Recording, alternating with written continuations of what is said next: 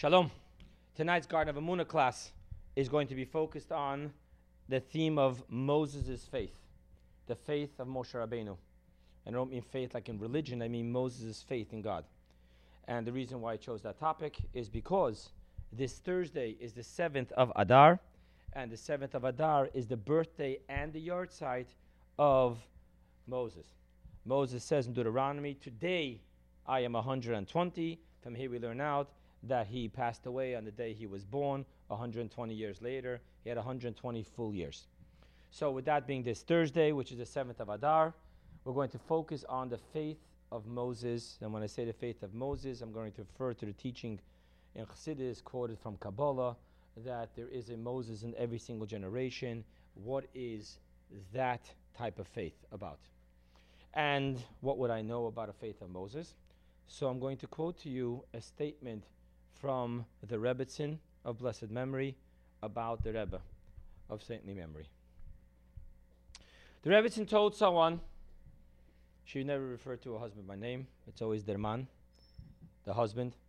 She said that my husband's strength is his three faiths. What are the three faiths? She listed them out.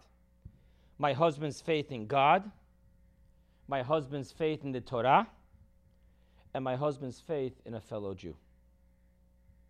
Now, what you're going to hear about faith in God and faith in Torah, it's not just Moses. That type of faith, every Jew has to have a taste of it. All Jews, from the what we call the simple Jews to the most saintly scholars, they all need to have faith in God, faith in Torah. If you don't have faith and you don't uh, in God, you don't have faith in Torah, then there's there goes the foundation of having a relationship with God. You need to believe in God to have a relationship with God, and you need to believe in Torah because Torah is our bridge that connects us with God. It's the 613 connections. So to believe in God, not to believe in Torah, which means that I have no practical implications of my faith, that leaves you disconnected. We'll talk about that in a moment. What took me when I heard this story was the Rebbe's third faith. The Rebbe's faith in a fellow Jew. That becomes very tricky, especially when you're sitting in the position that the Rebbe is sitting, where you've been promised things over and over and over. You've relied on people, you've relied on Jewish organizations, and been let down over and over and over. If there's one person who's received letters from all over the world of commitments and then later to hear that they weren't fulfilled, I would suggest that is the Rebbe. And yet to be able to have such a strong faith and continue with that strong faith and not playing games, being realistic and yet having absolute faith in the goodness of every single Jew, to me, that was just mind boggling. That was really amazing. So, what I'd like to do tonight is, since the topic wa- was a taste of the faith of Moses, Moses' faith in, in these three faiths, I'd like to share them one by one. Let's talk by all three. Let's talk about the faith in God.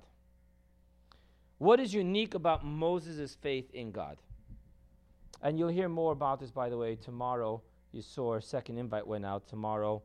Um, our shul is joining with uh, Chabad of Golden Beach, and in the Ramada in Golden Beach, we're having the Siyum Rambam, and I'll be speaking there about Mashiach in the times of exile. You'll hear a little bit of this, what we're talking about tonight, but on a different dimension. When you talk about the faith of Moses, we're talking about a whole different dimension. Why? I'll tell you why. We're not being over here, you know, exclusive to Moses. No, we're talking about it simply according to teachings of Kabbalah. What does it say in Kabbalah? That why is Moses called Moses? So it turns to the verse. What does the verse say?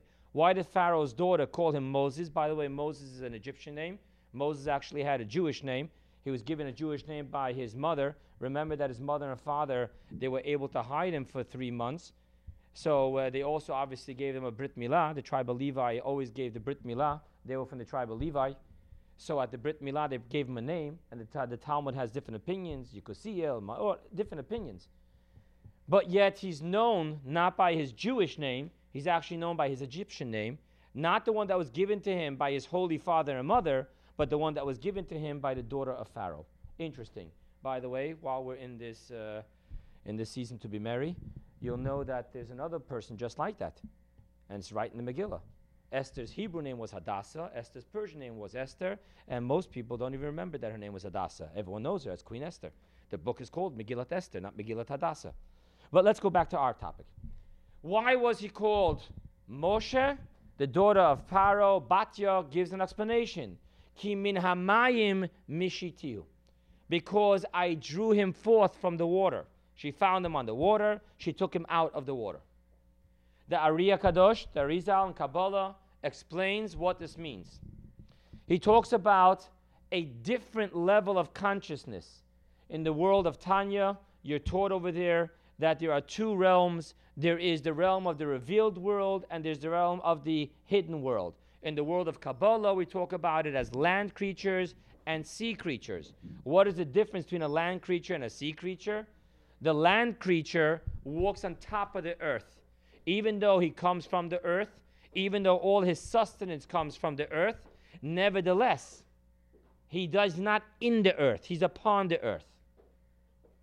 While the fish, the sea creatures, are actually within the water, a very different dimension. Not only that, in the Talmud, when it talks about the laws of mikvah, you're not allowed to have anything in between your body and the water. So there's an opinion that if you're holding on to a fish, if you're holding on to a sea creature, it's not a separation because the sea creature is halachically water. It is one with the water. By the way, we do not follow that opinion because it's a one opinion versus the majority. We always follow the majority. But the mere fact that there is such an opinion tells you how one the sea creature and the sea is. What does that mean in the world of Kabbalah? What it means in the world of Kabbalah is that the land creatures don't live within the consistent consciousness of their true life force and their true identity. While when we talk about in Kabbalah, we talk about the Ninayamin, the big whales of the, of the ocean, which refers to the souls of tzaddikim, we're talking about those who live in this physical world with the same exact spiritual consciousness as the soul lives in the world of Atzilut before it came down into this world. So when we talk about Moses as Kimina Maya Mishisiu, what Arizal says is he comes from a different Shemitah, Kabbalistic term over here, a different sabbatical cycle. And I just explained it in a very practical way, and the difference of consciousness. So when you hear a Moses talk, in his world, just give you a, an interesting example. And I'm not talking about a Moses here, I'm talking about a chassid of Moses. Rabbi Kani, should live and be well was standing in Borough Park waiting for the Borough Park bus. There's a special bus that's privately owned that goes from Borough Park, Crown Heights, Crown Heights, Borough Park, back and forth. Another Jew was waiting there, and another Jew gave the famous Jewish expression when you have to wait for long. Oi, this bus is going to come when Mashiach comes. It's a Jewish phrase. Rabbi Khan turned around and said, No, Mashiach's for sure going to come. We're not so sure this bus is going to come. He turned around and said, You must be a Lubavitcher. So I, am just, and obviously that's because you live with the Rebbe day in and day out. The word Mashiach is such a reality that it's just nonstop. Every single sikha the Rebbe ever spoke about finished with Mashiach, and everything is Mashiach. And every time a person came to the Rebbe and the, you, said you have it on video with the dollars, a person coming to the Rebbe and saying that, you know, we can't keep the yeshiva open financially. What are we going to do? And the Rebbe's answer, Mashiach's coming. you know, that, that was a reality. And to most of us, it's a tap and ochala. But when you hear a Moshe Rabbeinu talking, when you hear a soul which comes from the ocean, a sea creature talk, you hear him talking about divinity. You hear him talking about that reality the way we talk about the physical reality.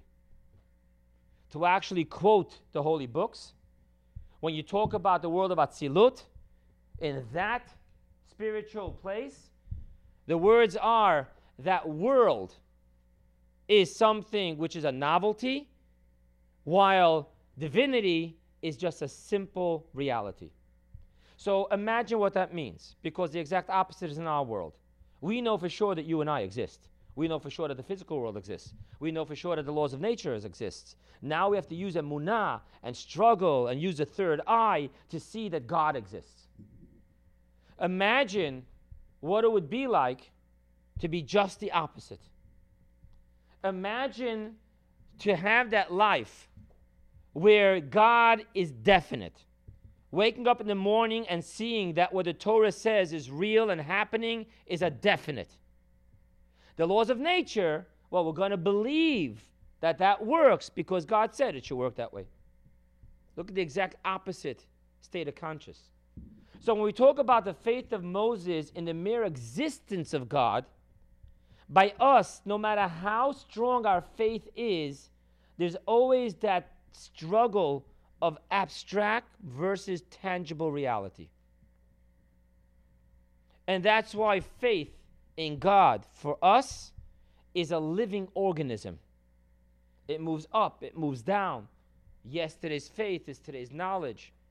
We move on and on. And that whole time it's a struggle.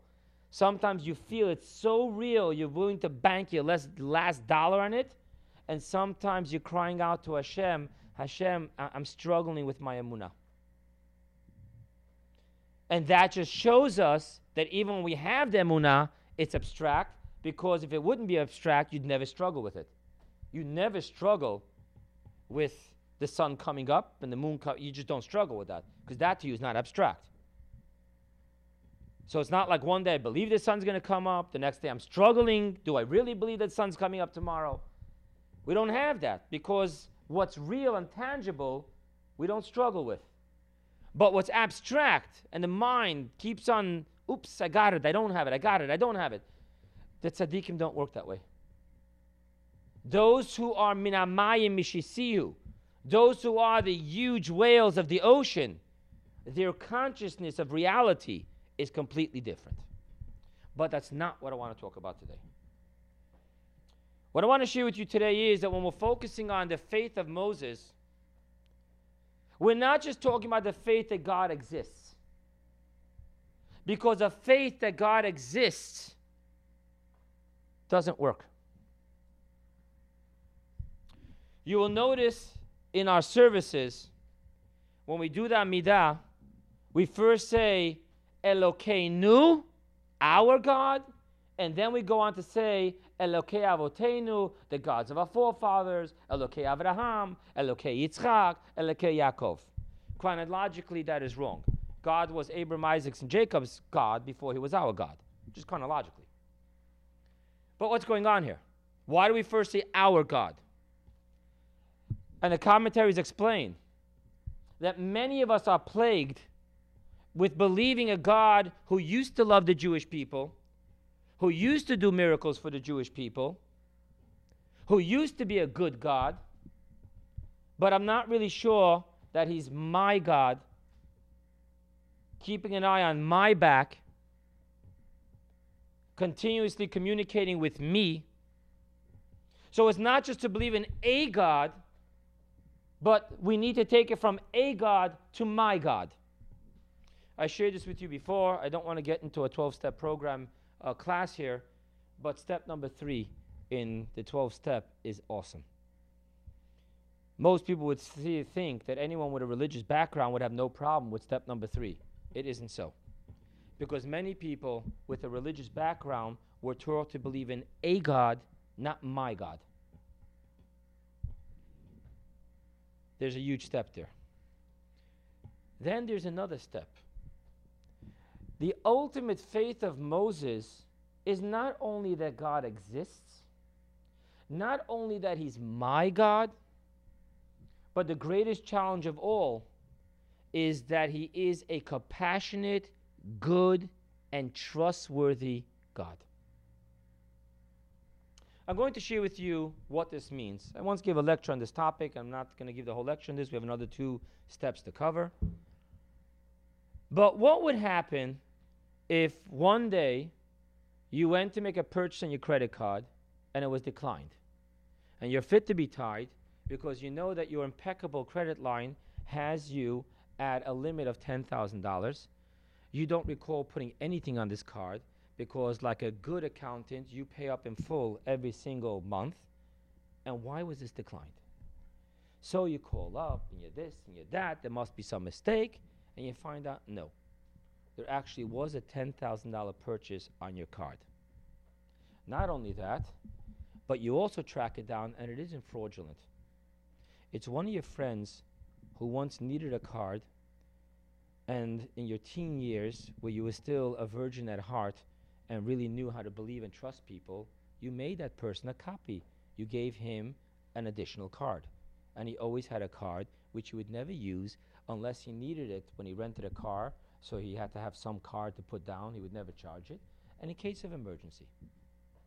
And lo and behold, you just found out that this this guy who you bonded with in high school, that was yeah, like your twin, the one you trusted with your life, just put a $10,000 charge on your card.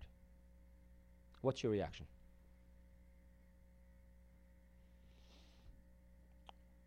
I paused when I asked you that question because the answer to that question is going to tell me if you're really friends or not. You see, because there could be one of two reactions. One is, I can't believe it. He destroyed me. He absolutely destroyed me. How am I ever going to get it back from him? I can't. I thought I can trust him. That would be one response. The second response would be, "Oh, Yossi, nothing to worry about. I'm sure he'll take care of it." Two different responses. Two different type of relationships. You see, many of us have a relationship with God that when God puts an unexpected charge on our card, we are frantic. We thought we can trust Him. It's over with. I can't believe He did this to me. Then some of us have a relationship with God. Oh, what am I worried about? It came from God. I don't even need to know why. I know it's going to be okay. What I'd like to share with you is that the faith of Moses is not that God exists.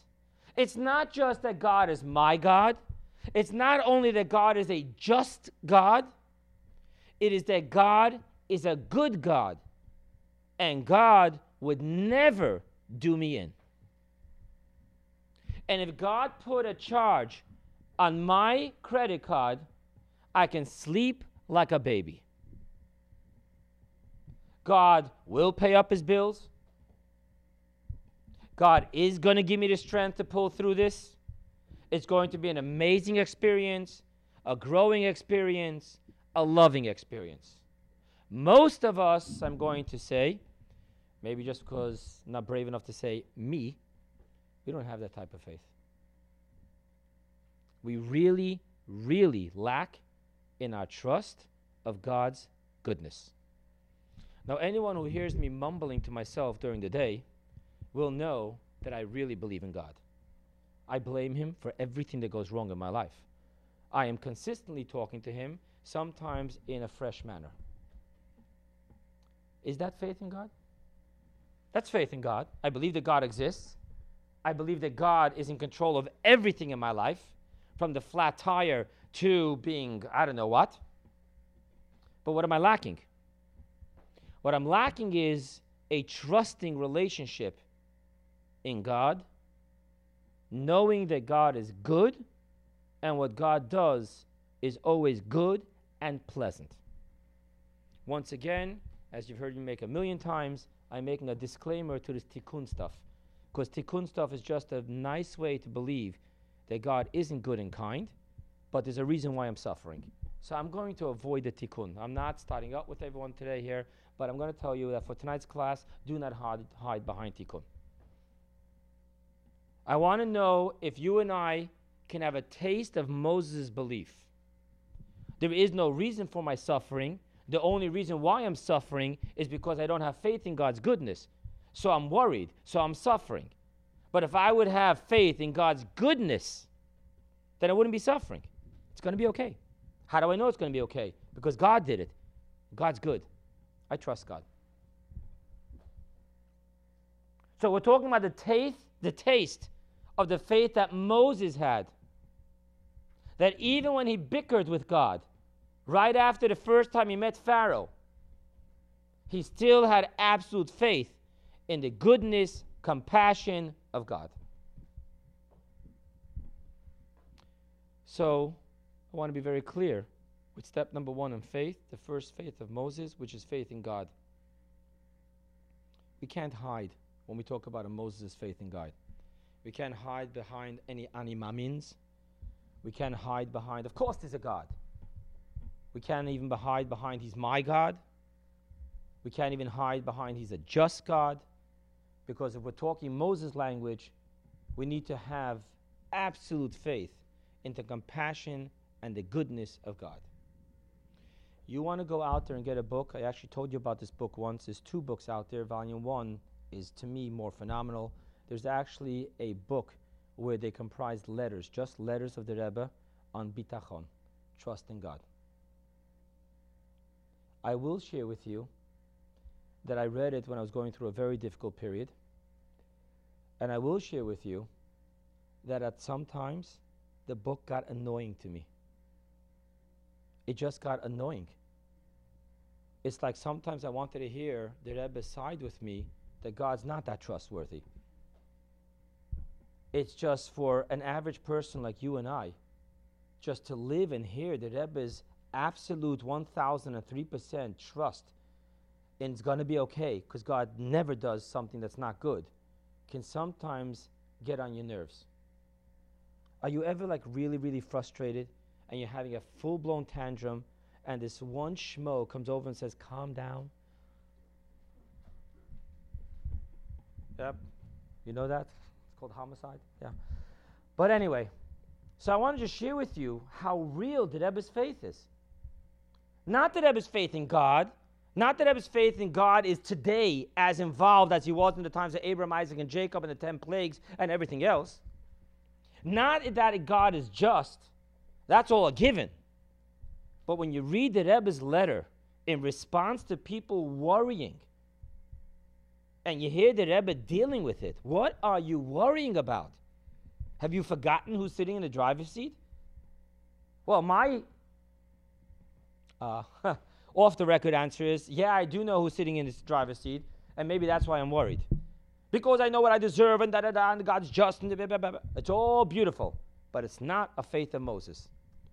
The faith of Moses knows who's in the driver's seat, he knows that God is just, he knows everything.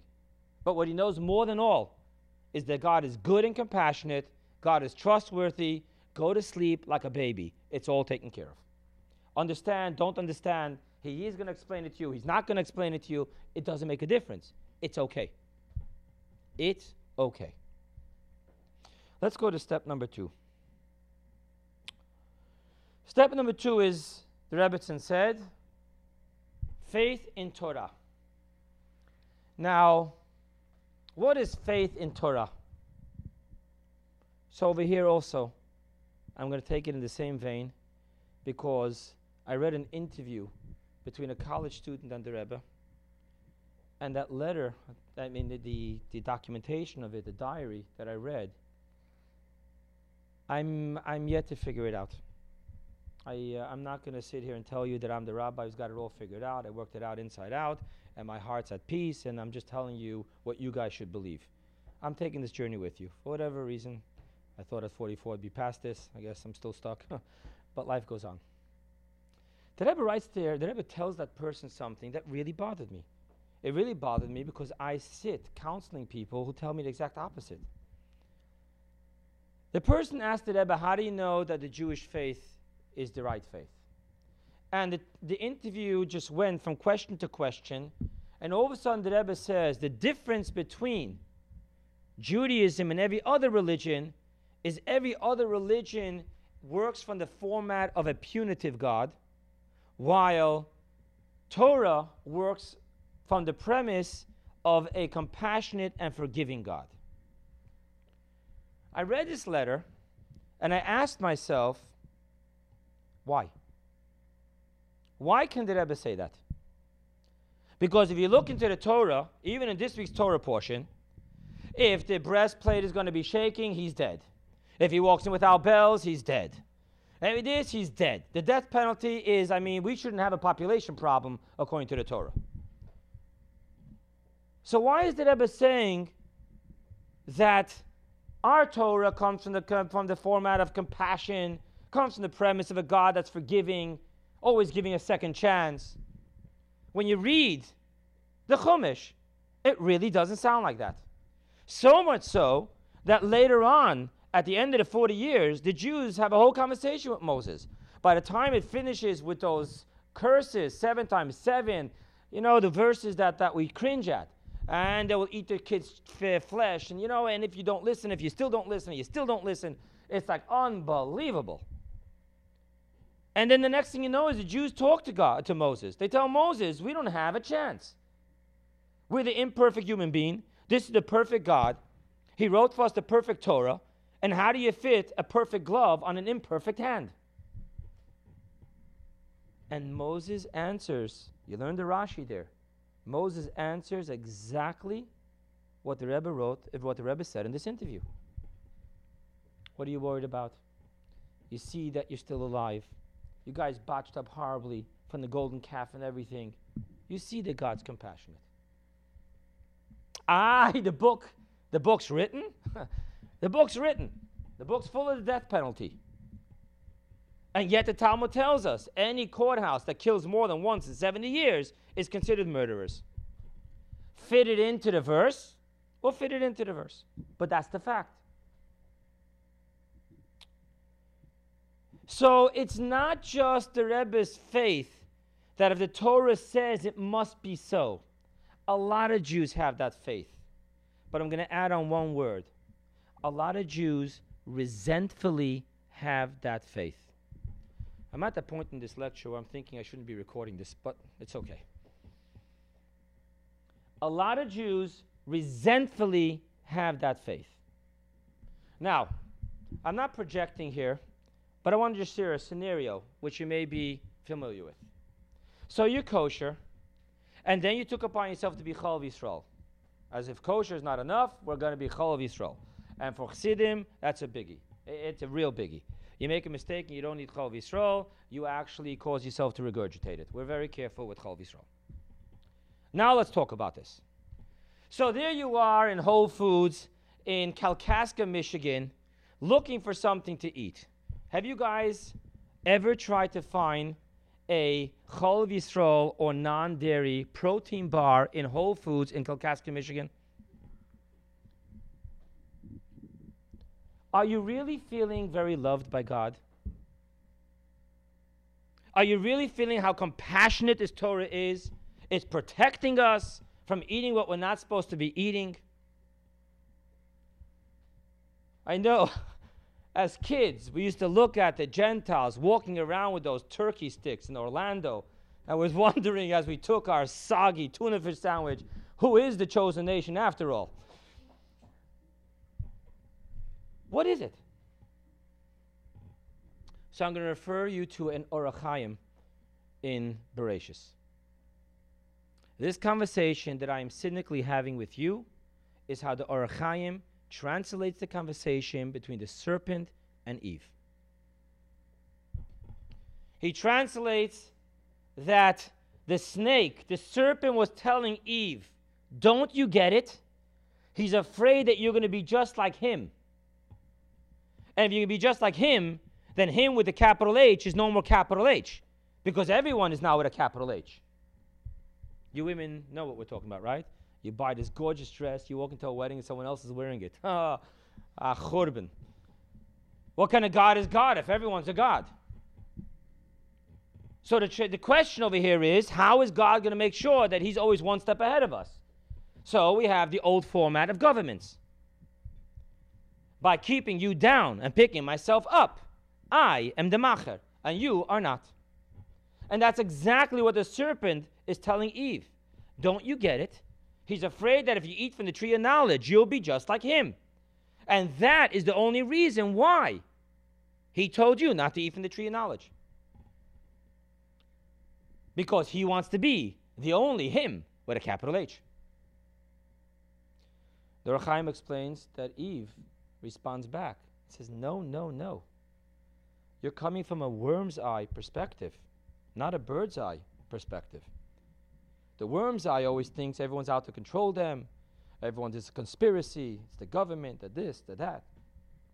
The bird's eye perspective understands that when a father tells a child, don't do this, it's because the father or mother wants to make sure that the child is healthy And what the father and mother knows that the child doesn't know is that when you eat six hot dogs in one night, you're going to get sick. And all the kid can think of is, huh, look at that. He doesn't want me to eat hot dogs. He just doesn't like when I'm happy. Now he's going to make me eat those green vegetables. You understand the different perspective here? The worm's eye and the bird's eye? The worm's eye is a slave's mentality who is constantly feeling that everything that the master is doing is just to pull rank. It's an executive moment. He once again is going to prove me who's in charge here. And we do that because we unfortunately come from that type of upbringing. It's interesting. I heard from the Rebbe once. The Rebbe was talking about a certain translation in Yiddish. He said that his teacher, when it came to the type of gold that was used in the temple that we're learning in these two parshiot, used to say in Yiddish, the translation was in Yiddish, Zohav, Toher, Ginger gold. And the Rebbe asked him, What is Ginger gold? And the teacher answered the Rebbe, When you grow up, you'll find out. And the Rebbe smiled. And the Rebbe said, When I grew up, I found out that he didn't know what Ginger gold was. And the Rebbe justified it. He was in some shtetl. Where did he ever see Ginger gold? But those type of language, when you grow up, we only give information on a need to know basis. If I tell you, I'll have to kill you. You can't use this bathroom. This is the executive bathroom. You're going to have to go downstairs to the bathroom. Those are all statements of a worm's eye perspective of God, creation, teacher, student, parent, child, employer, employee. This is all the same type of mentality.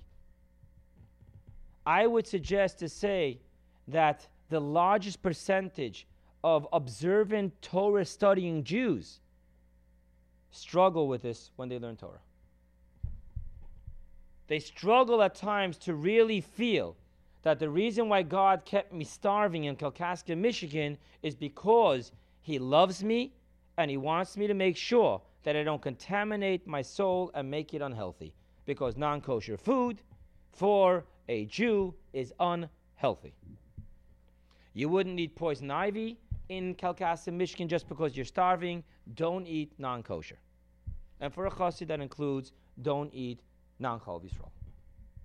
We struggle with that. And that's why, to most of us, there's an absolute tug of war between us and God. We're looking for loopholes because we don't want to go to hell. We definitely don't want God to punish us in this hard economic times. So we got to make sure not to do no sins. But if we can find a loophole, we can say, God, eh, listen, you said that rabbi, I, I read it myself. We right away grab that. And we do that because we're struggling with God. We're struggling with God that you've taken enough from me. So as much as I can get back, I'm going to take back. I'll pay my dues what I have to. But if I can get a loophole here, if I can get some rabbi to tell me that there is a opinion, I'm going for it. That comes from a certain mindset. When we talk about the Rebbe's faith in Torah, the Rebbe's faith in Torah is not just that Torah is right, it's not just that Torah is going to mandate who goes to heaven and who takes the elevator south, but it's actually an absolute Torah chesed. In the world of Jewish study, we call the Torah Rahmana. God is called the compassionate one. And Torah is the Torah of the compassionate one. So, no, God is not trying to pull rank. God is not trying to have a separation of the classes. God is actually caring, compassionately caring. To have a faith like Moses, it's not enough to believe that the Torah is right. It's not enough to believe that the Torah controls the laws of nature. We need to feel loved and protected, cuddled by the laws of Torah. And if Torah says I shouldn't do this, then I'm so happy that Torah has got my back making sure I don't hurt myself. Torah chesed, a total different thing. Most of us are focusing Torah emet. Of course, it's emet, but who says emet is good? No, Torah chesed. It's a kind Torah. And then I want to go to the third faith. Whoa. The third faith is the faith in a fellow Jew. I want to tell you two stories. Two stories that I know personally who is involved. One story is about three brothers. Three brothers that had this nasty habit of making commitments and not keeping it.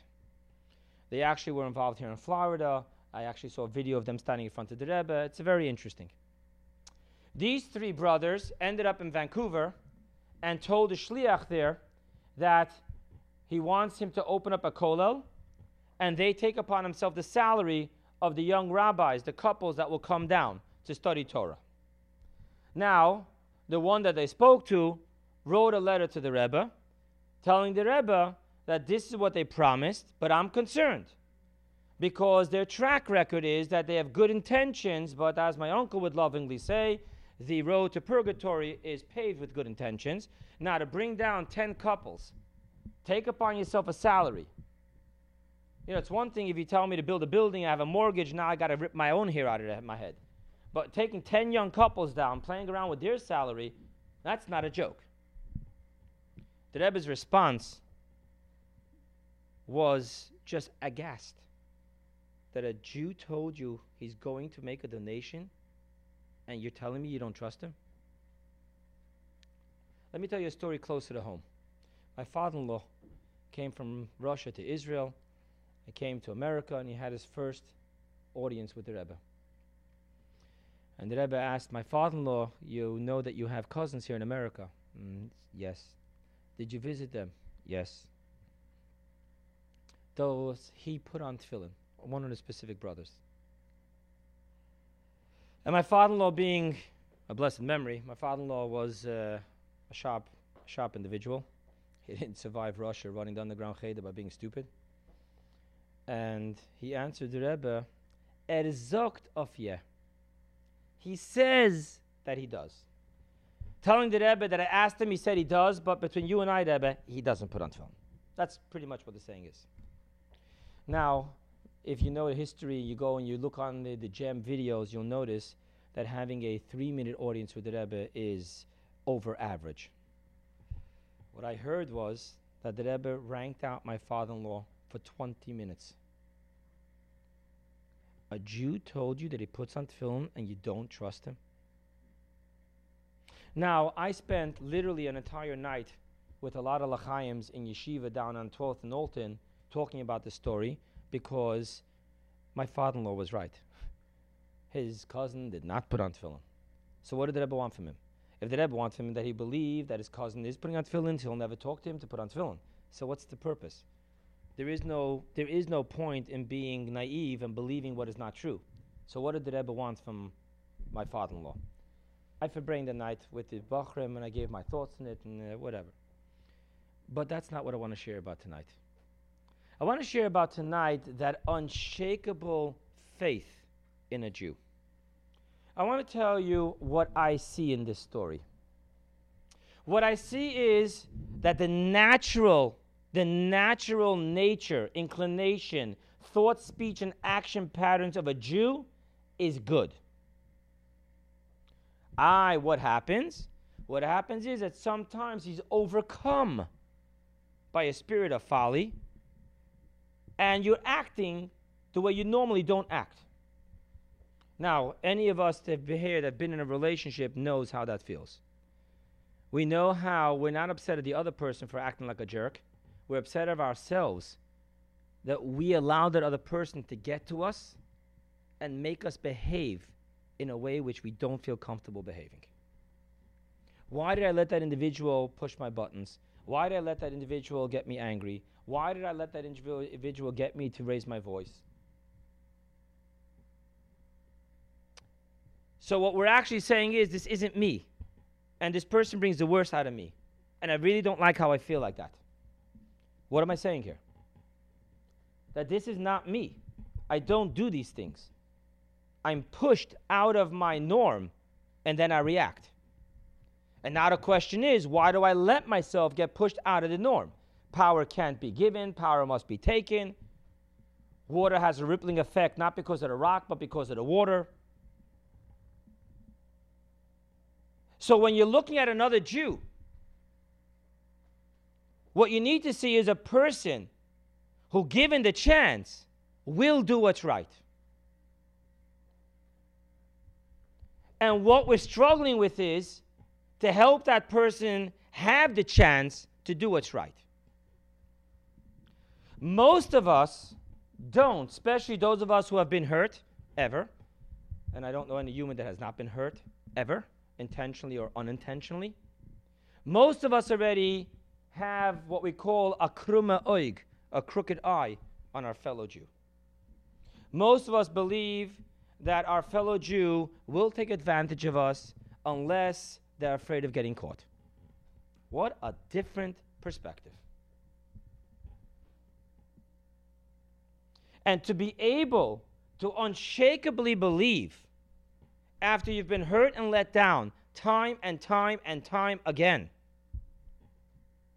To be able to believe that a Jew will do what is right if they're just given the chance. Let's talk about Moses. Moses told God, Pharaoh, said the Jews didn't listen to me. They're not going to believe me. He even went so far as saying, if the Jews don't believe me, how do you expect Pharaoh to listen to me? And then comes that verse which says that Moses was right. It clearly says, and the Jewish people did not listen to Moses. But the verse doesn't stop there. It goes on and says, ruach ume'avoda kashe. They didn't listen to Moses because of shortness of breath and hard work.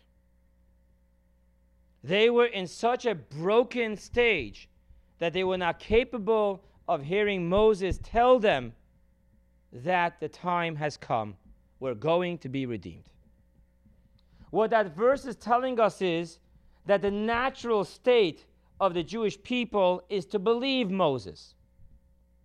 But there was a side issue which was messing up the natural flow of gravity for a Jew. And what was that side issue? Shortness of breath and hard work. But to be able to look at another Jew and say, this is a Jew who will do exactly what they're supposed to do, just given the chance. When you know them for 48 years and it seems like they were never given the chance. But still to hold on to that faith that's Moses. You know, I've been in the education field, worked for yeshivas, I taught. There is nothing more dangerous to our education department than a teacher or a principal that has lost faith in students. When I sit with a teacher and he's cynical when he talks about students, when he's cynical when he talks about parents, it's time to get that guy a job on 47th Street selling diamonds. Stay away from our children. A Moses that had lost faith in his people should retire. Spend his life in Jerusalem, but no more Moses. So when we talk about the faith of Moses, the Rebbitzin laid it out on the table for us. A total different realm of faith in the Torah I'm sorry, let's start. Faith in God. That not only God exists, not only God's in control, not only God is my God, not only God is just, but God is absolutely compassionate and good. And if it's God at the driver's wheel, I have nothing, the steering wheel, I have nothing to worry about. Sleep like a baby, this is going to be a pleasant journey. Some hard work, some easy work, but hard work is not, does not mean not pleasant. A faith in the Torah that not only the Torah is the rules which decides who goes to heaven and who goes to hell, not only that the Torah will always be right, but that the Torah is absolutely kind, protective, and compassionate. And faith in a fellow Jew. Faith in a fellow Jew that regardless of what their past is, when you look in the eyes of a Jew, you'll always see someone who will do what is right if they're just given the chance. That type of faith is unbelievable. I will tell you as a parent, there is no way to bring up a responsible child if you don't trust that child. What makes a child a responsible child is by giving them responsibilities. Now, I'm not asking you to give them the keys to the car. Let's start with the small things. But if you don't trust the child, that child can never become responsible. And then we wonder why we have another codependent Jew on our hands. Moses is unbelievable. And what we have, because we're blessed with Moses, we're blessed with teachings of Moses, we're blessed with videos of the Moses of our generation. Just listen to the words there. It's just unbelievable. We have a taste of it. And if we're just willing to be brave, step out of our self protected cynicism, because that's all cynicism is it's self protection. Be daring to believe in God. Really believe in God and the goodness of God. Be daring to believe in the goodness of Torah. Really, the goodness of Torah. And it's not easy. I sat with a Kohen who was with a girl that he wasn't allowed to be as a Kohen, and he found it out. They were both crying at my table. But they had the faith that they weren't meant for each other. That's not easy. That's not easy. To see God tell you that you cannot marry the one you love. You can be resentful to God for the rest of your life. You can live the rest of your life thinking, well, gee, thanks, he's God. I don't want to go to hell, so I'm just going to listen to him. But I don't really think God is good. I don't really think his Torah is compassionate. It always gets in the way. How many times have we all heard these words? Religion breaks families. There's a resentment there. And the same thing with a fellow Jew.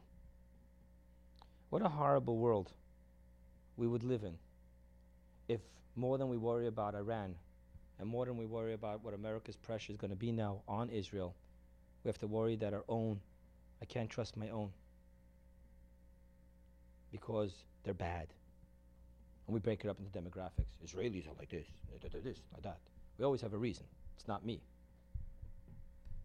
It is me. It's me being afraid to believe that a person would do what's right. But when you connect it to Moses, you listen to the teachings of Moses, just watch Moses in action. You get a little taste of what these real faiths are all about. People, sei gesund.